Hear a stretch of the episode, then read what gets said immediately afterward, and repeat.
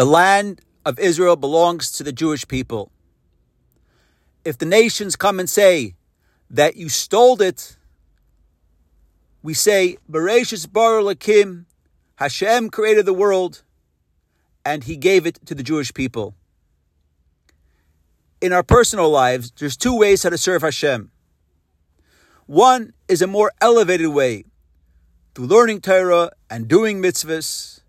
The second is by taking our mundane, materialistic lives, our eating, our sleeping, our doing work, and doing it in order to serve Hashem, therefore transforming the physical, mundane, into the spiritual.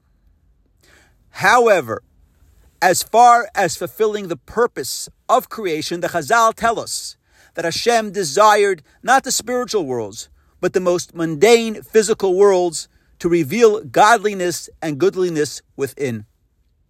Therefore, although the first level is a more higher level, the second one, in a greater way, expresses the purpose of creation to bring godliness everywhere, even in the lowest and most mundane places.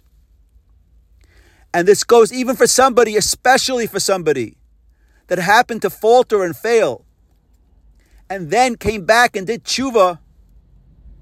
There he is taking and expressing godliness even in the lowest of places and completely transforming it into holiness and godliness.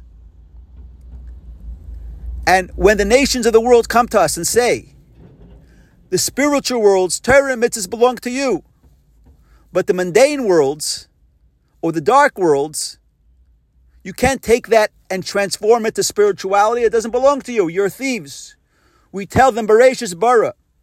God created the world that belongs to Him, and He gave it to the Jewish people to transform and make it a place of beauty and light. Thank you very much and have a good Shabbos.